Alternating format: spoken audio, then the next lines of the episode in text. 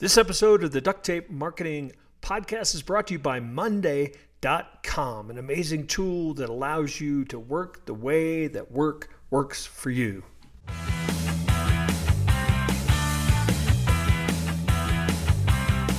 Hello and welcome to another episode of the Duct Tape Marketing Podcast.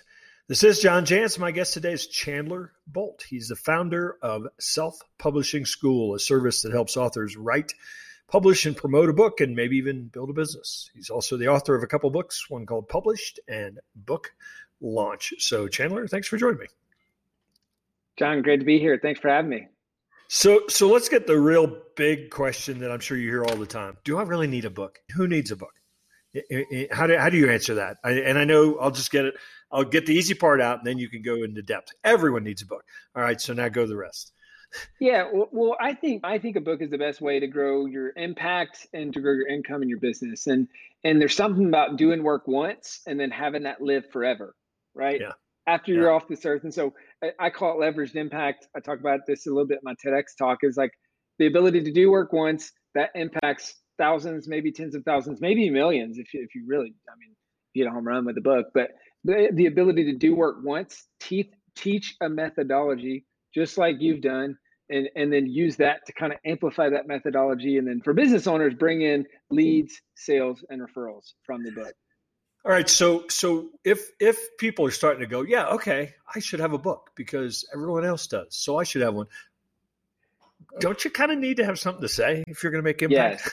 Yes. Yes you do so so how do you get around the person that comes to you and says i want a book about something how do you how do you get them to start thinking about a book that's going to make a difference it might not yeah. sell it's going to make a difference.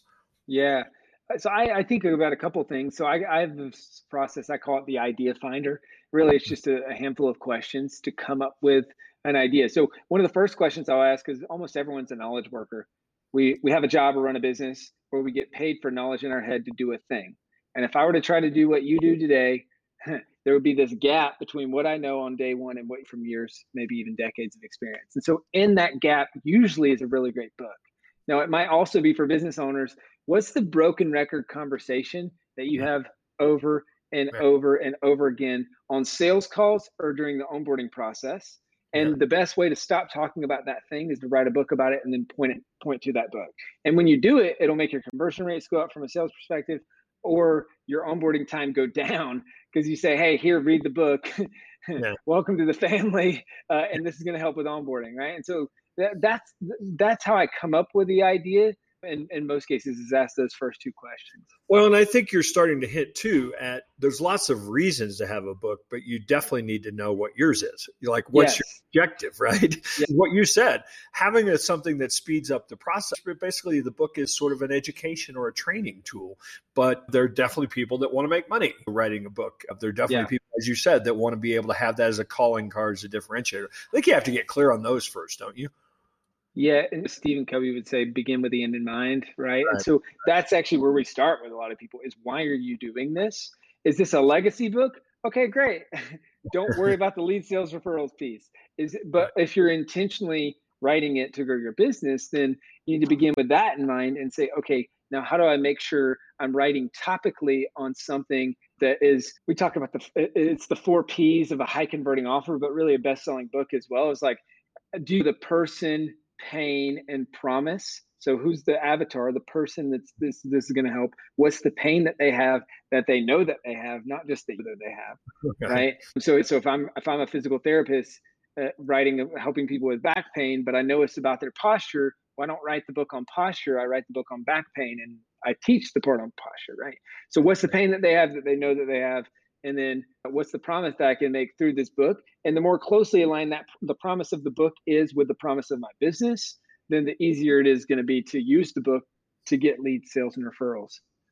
So, so let's talk about. I get asked this question all the time. I'm, I'm certain you get asked a lot more than me. What's the differences, advantages, pros, cons to the the, the self publishing route, which obviously is a big part of what you teach, versus the route that maybe some people are more familiar with the the, the book publisher and you know sold in bookstores and kind of how people think about books.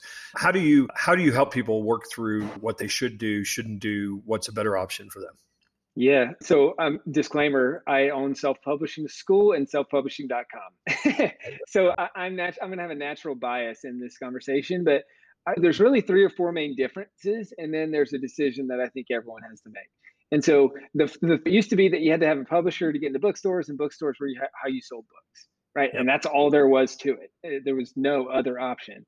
But now 70% of all books sold are sold on Amazon and you don't have to have a publisher to publish on Amazon, right? So that kind of knocks down the distribution piece. Then once you get past that, there's three main differences. There's royalty rates, how much it costs, and the time that it takes to go through the process. So royalty rates, if you're traditionally published, you'll probably get eight to 12 percent, kind of a ballpark. If you're self-published, you might get 20 percent to 70 percent if we're talking ebook like Kindle, and and so that's a big difference, uh, especially if you're selling a lot of copies. And then there's the, the, the, the cost it actually takes. Obviously, if you're traditionally publishing, they cover the cost of it for you. Then there's kind of hybrid or vanity publishing, which is you're paying someone to publish the book for you, often also giving up a lot of royalties in the process. That might cost 5, 10, 15, 30,000 bucks. And then there's self-publishing, which is you're obviously having to cover the costs yourself. So main three costs, long answer, but cover design, formatting, and editing, those are your main three costs. If you don't know what you're doing, spend 5 10 15 grand if, if you do what you're doing it could be a few hundred bucks a, a few thousand bucks kind of in that range of the self-publishing route so uh, and then there's the time it takes which is traditionally published minimum of two years self-published depends on how disciplined you are and and how long that takes i think 60 70% of our students write and publish a book within a year and so that's kind of the, the timing there but so when you look at it zoom out a little bit for 99.9% of people, in my opinion, it makes more sense to self publish. And unless you have a big platform and a big audience and you can get a big advance. That's the only time, in my opinion, it makes sense to traditionally publish is if you can get that big advance. And so I'll, I'll say the final two thoughts on this, which is it's kind of like you've probably heard the saying banks only give money to people who don't need it. It's like yeah. publishers give publishing deals to people who don't need them, who can sell the books themselves.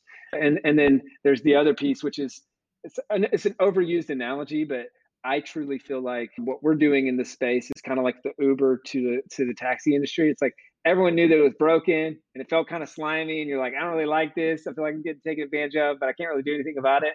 And that's the way I feel a lot of people feel about the traditional publishing industry right now. And there's definitely exceptions. There's great publishers, but that's what I feel like we're doing kind of in the industry. Well, and, and there's a couple variations I want to riff on there for a minute. I know some folks that have built a nice platform, have traditionally published books, and now felt like, hey, I I don't need a publisher. I oh, know sure. Fifty thousand copies of my book. I want to keep all the rights. I want to I want to have derivatives. I want to do all. I want to be able to yeah. customize it for an audience or something if I want to. And I, and I think I think we're seeing more and more of that. The, the the thing that the traditional publisher, as you said, the, the model was easy. If somebody said, "Here's a six figure advance," We'll go write your book. We'll do all the, the model is pretty easy, I suppose, in that in that vein. But I think that I think a lot of of, of folks are are because there was cachet, I suppose, having yeah. the traditional. Oh, for sure. It, feel, yeah. it feels like a lot of that's sort of gone away because there are people who could have a traditional publisher, could have an agent. Yeah. Who are saying I'm, I'm going to do it myself, and it, and it really kind of ushered in sort of a golden age of self publishing, hasn't it? Yeah, it really has. And there's definitely still that status. Like, I think a lot of people, it's probably 80% of their decision making criteria. It's like, people are going to think I'm more legit if I have a traditional publisher. Therefore, I'm signing a contract with a traditional publisher. Right. Like, throw all the stats out the window, right? But I, I, think what really clicked for me and what it made sense is kind of uh, traditional publishers like are like venture capitalists. It's a venture capital business model. I'm yeah. going to make 10 investments. Nine of them are going to fail. One of them is going to be wildly successful, and that one will make up for all the rest, right? Mm-hmm. So, but when you think about that through the lens of the author, in this case, the business owner, right? It's either my book failed and I've got, and that sucks, and I'm mad about that. Um, yeah. Or my book was wildly successful, and I feel like I got taken advantage of because I, I made the publisher all this money, right? Yeah. And and so, but it makes sense. Like uh, from a as a business person, I'm like, yeah, that makes sense. So, but just knowing that if I go down that path, like this is this is the kind of the trade offs of what I'm looking at as, as the author in that uh, situation. So, so let's talk about the writing part of it because that's the part that I think a lot of people wring their hands over, even though it might not be the most important part. but, but uh, let's talk about that. What do you do when somebody comes to you and says, "Gosh, Chandler, I know I need a book, but I'm just not a good writer"? I say I'm a C level English student and college dropout with ADHD. so if I can, honestly, if I can do it, you can too. And sometimes they say the best players make the worst coaches because they don't mm. know what it's like to suck. I feel like in my instance, it's like I'm a good coach because I was a bad player in that sense of it didn't come naturally. So I like to, I, I think one of my superpowers is making complicated things simple. And so in this case, it's uh, three steps. It's, I, this is a three step writing process. So step number one, mind map everything you can think of on that topic. Step number two, turn that mind map into an outline. So start to group groups of ideas into groups, also known as sections. So you got maybe yeah. five groups of ideas on that mind map. Those are the five sections for your book. Drill down three chapters per section. Then you move into step three, which is to write the book. And the way that I do that or recommend doing it as well is start with chapter one, repeat the same process 10 minutes mind mapping, everything on that chapter, 10 minutes turning that mind map into an outline for that chapter, and then 45 minutes to an hour and a half writing the chapter and then repeat that process chapter by chapter by chapter. Or uh, if, if you speak better than you write, then do that, right? Do the same thing, but speak each chapter and repeat that process. So that's the that's the three steps to to get and to get a rough draft done, and it, you can go a whole lot faster than you think. And and I'd say one other tip that seems to be really helpful for people is write to one person. So a lot of people get in their head where they think, oh, I can't write well, John, if you were my target audience, and, and I love the concept of an avatar, um, but really even better than that is thinking of one person that you actually know in your life and then write it to. Mm. So if I was writing a book and and I was like, okay, John Jantsch is the avatar, then I'm going to say, huh, I'll write a Dear John letter, uh, and Dear John, and then I'll write the chapter, and then and then I'll just remove that piece and now I have a good book because so many people get in their head, they think, should I write, should I be funny? Should I be serious? Should I include this story? Should I third person, first person, whatever else? Well, if, if I just ask the question, well, how would I say this to John? Then I'm just, just that's going to help me write something really great. And then there, guess what? There's a lot of other Johns out there that have similar wants, needs, pains, all those things. So it makes the writing process easier and it makes for a better book. All of my books have really been a distillation of a process or a system. And I, as I was doing that in order to get work done for clients, it dawned on me at some point that that was really the I'm I'm a very systems person, so I got to have seven steps to do this, and everything's got a name, and and that's basically became that is a book. That's how you really design a book too. I think there are a lot of people out there that to get through the day to get the result for a client do systems yeah. thinking whether they know it or not. And and I think that sometimes it's just unpacking that. SOPs, playbooks, yeah. systems, yeah. whatever you want to call them, that, that is content. And even just when I'm creating curriculum for like self-publishing school programs, like you get to a point where you get better at systematizing things. It's like, well, hold up, this is just our playbook. We are just going to publicly teach it, and we teach it internally. So if you already have those playbooks and documentation, that's a great point, John. Then you already have a lot of the the the shell of content or the outline for your book, and you can mark from that. And now let's hear a word from our sponsor. There are a lot of tools out there to help companies get work done. We recently switched over to a tool called Monday and we love it. At first, I thought it was just a project management tool, but we use it in many ways to run our entire business marketing, sales, task management, even recruiting, and certainly project management. But what I love, the real difference with this one is that it has all these automations built in. So, so much of what we need to get done can be automated in a way that we don't have to keep paying attention. If something gets checked off a list, it gets marked, moved over to done, somebody gets notified. The automations are awesome. Check it out yourself at ducttape.me forward slash Monday. Now you get a lot of publishers are very niche. At least the imprints are very niche, so all they see is business books. You get people writing memoirs and and fiction books and things. So yeah. So what what are some of the key differences between a business audience that you're writing for and, and maybe a fiction writer or, or somebody who's going to have a very much a consumer yeah there, there's there's a, a, handful of differences and there's, there's a lot of similarities so yeah. a lot of the overarching principles are the same i'd say probably 60 to 80 percent is the same and then there's the nuance and and but even sometimes within the nuances are you writing a well-written timeless book is it solving yeah. a pain? Well, on the fiction side of things, that pain is a genre gap, right? Yeah. Or that pain is a is is filling a need, or the, the pain that you're really solving is entertainment at a big level. But then within that, it's is this solving a specific problem within a genre or like I said, genre gaps, things like that. Then on the children's book side of things, is this a book that parents will love, will be proud to buy, and kids will love to read?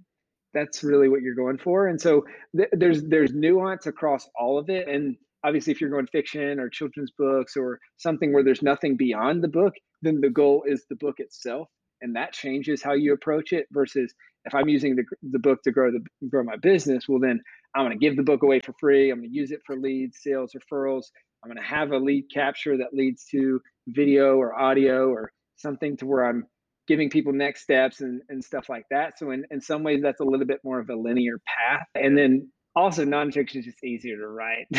you can get away with uh, being a worse writer. And I, and hopefully people won't take that the wrong way. I'm not saying write a bad book, but you can get away with worse writing if the quality of your content is really, really good. Whereas fiction book, children's book, if your writing isn't good, it's just not going to work. It's like it's not like yeah. I've got these amazing steps that I'm teaching. Well, and there's so much more you have to accomplish in a in a fiction book. You have to develop yes. characters. You have to do a lot of dialogue, and that's just harder to do if you don't have a lot of practice. It's like a lot of things. Oh, it's way harder.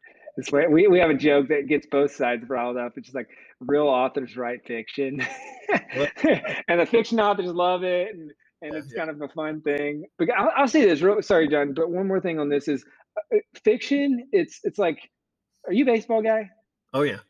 Okay, so nonfiction is like the guy that has a high batting average or getting walked or gets on base. Yeah. Fiction is like the home run slugger where you're going to strike out a ton, but the highest the highest earning authors are all fiction authors. Oh yeah, yeah. right. Um, but you're more likely to hit a base hit with a nonfiction book. So yeah. you're kind of swinging for the fences a little bit more, and you're less likely to make a baseline of money. But if you hit, it really hits.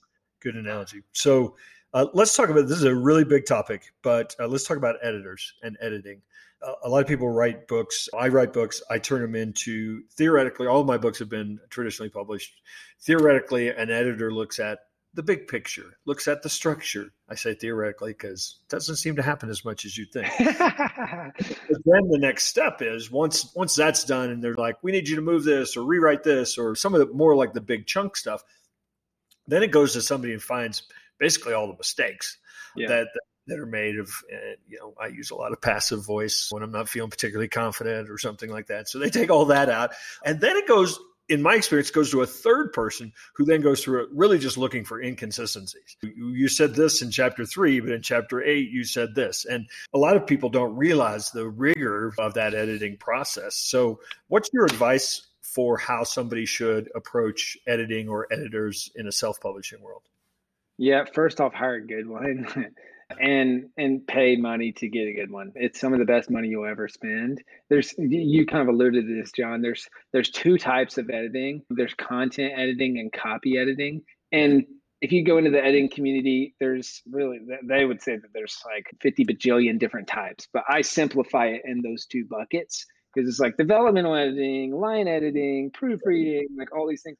Really, it's content and copy. So, am I am I making recommendations of like add this story here or move this this needs some more work or or am, or am I saying the grammar and punctuation etc I'm making like literal improvements right? So those are the two buckets and I would you can hire one for each or one that does uh, both but they're not going to do both at the same time. And and hiring a good editor is especially as a C level English student college dropout ADHD guy. Like I, I, my editors make my book so much better, and sometimes yeah. I communicate better verbally than I do in in writing, and so I just can't seem to communicate it. But then the editor will come through, do a pass, rewrite it, or re like restructure it, and then boom, oh man, that lands so much better. So hire a good one, and those are the two types. Yeah, my last book, Line Editor, copy editor, reduced it by about eighteen hundred words, mm, and it was yeah. not making any editorial decisions. It was taking out parentheticals that didn't need to be there because I write like I speak. So good. A lot of yes. times, and that's on top of fixing all this the obvious mistake stuff. They they, they will do that. So I, I wholeheartedly agree. I my first book, I was like, what do you mean I didn't say that right? Now I'm like, man, that is so much better. Thank you. Yeah. You make a good point, John. I, I like to write past my target word count, which I think target word counts are kind of a mixed bag. Write eh, write enough that you say what you want to say, no more, no less, right? And, yeah. and so don't get fixated on a word count. But I'll, I'll typically write past what I know it needs, and then I'll tell the editor, hey, ruthlessly cut anything that does that isn't just amazing. And so. I love that because it, it, it, trims down and then I, I'll know that what's the final product is a whole lot better. So I'm in September of this year putting out my seventh book, and it is actually my shortest book. It is uh, 51,000 words. And last year, two years ago, I put out the Self Reliant Entrepreneur, which was my longest book at 104,000. Mm. it mm-hmm. was a mm-hmm. beat. yeah. So let's talk about. We say this to last, but a lot of authors that are friends of mine, the joke is, is you write the book and, and, you're like, now the hard work starts, because yes. it's like now we got to sell that thing. So what are what are I know you work with a lot of people, help them do that aspect of it too. What are what are your like five best tips for? Hey, here's and, and obviously that's unfair. Books have different audiences, different kind of stuff, but basically, kind of five foundational things that that authors need to be doing in launching a book. Yeah. So your your spoiler alert, your the marketing starts before you start writing the book. So yeah, go yeah. back to those three or four. I call it the four P's, but with book part, it's kind of the fourth one is not as relevant. Person, pain, promise, price. Like the price is, is kind of has a fixed range. But who's the person that you're writing it to? What's the pain that they have that they know that they have, and then the promise that you're making them. And then that segues into is it a well written, timeless book that solves a real pain? and then it's is my title clear is my subtitle clear and and the litmus test for me is does a prospect or potential reader instantly understand what the book's about and whether or not it's for them and people yeah. try to get way too cute with their titles and catchy and all those things you're not going for catchy you're going for clear so yeah. i'll take a clear title where if i just flash the book at you you say oh i know what that's about right my most yeah. recent book published the proven path from blank page to published author Right? It's like pretty clear what that book's about. And so the, the cover needs to grab attention.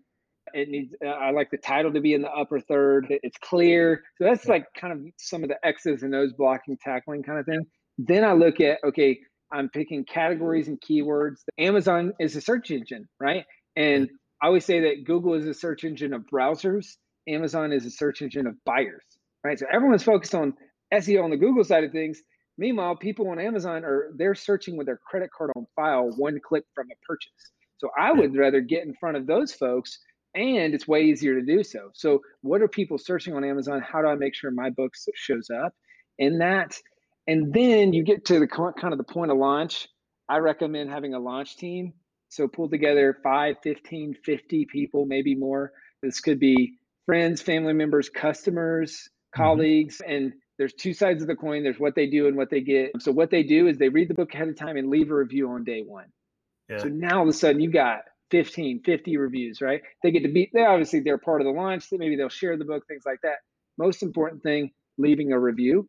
And then there's what they get in return, which is a free digital copy of the book ahead of the launch. And uh, I like to put their name in the digital copy. People love that. Yeah. And and so that's a launch team. So that's one of the biggest things that you can do to to set yourself up for success with launch, I know I'm packing a lot into this answer. And then post launch, though, what I look at, there's uh, kind of our whole bag of tricks, but looking at Amazon ads, looking at promotions, doing podcast interviews, like a lot of those things to really amplify the long tail of the launch and not just have a, a good launch week. We always talk about it's a the sports car versus the Toyota Camry most people treat their their launch like a sports car. It's fast, it's sexy, but going in a flash. Whereas I'd rather have the Toyota Camry, which is we're setting this thing up to where it just keeps selling, keeps selling, keeps selling.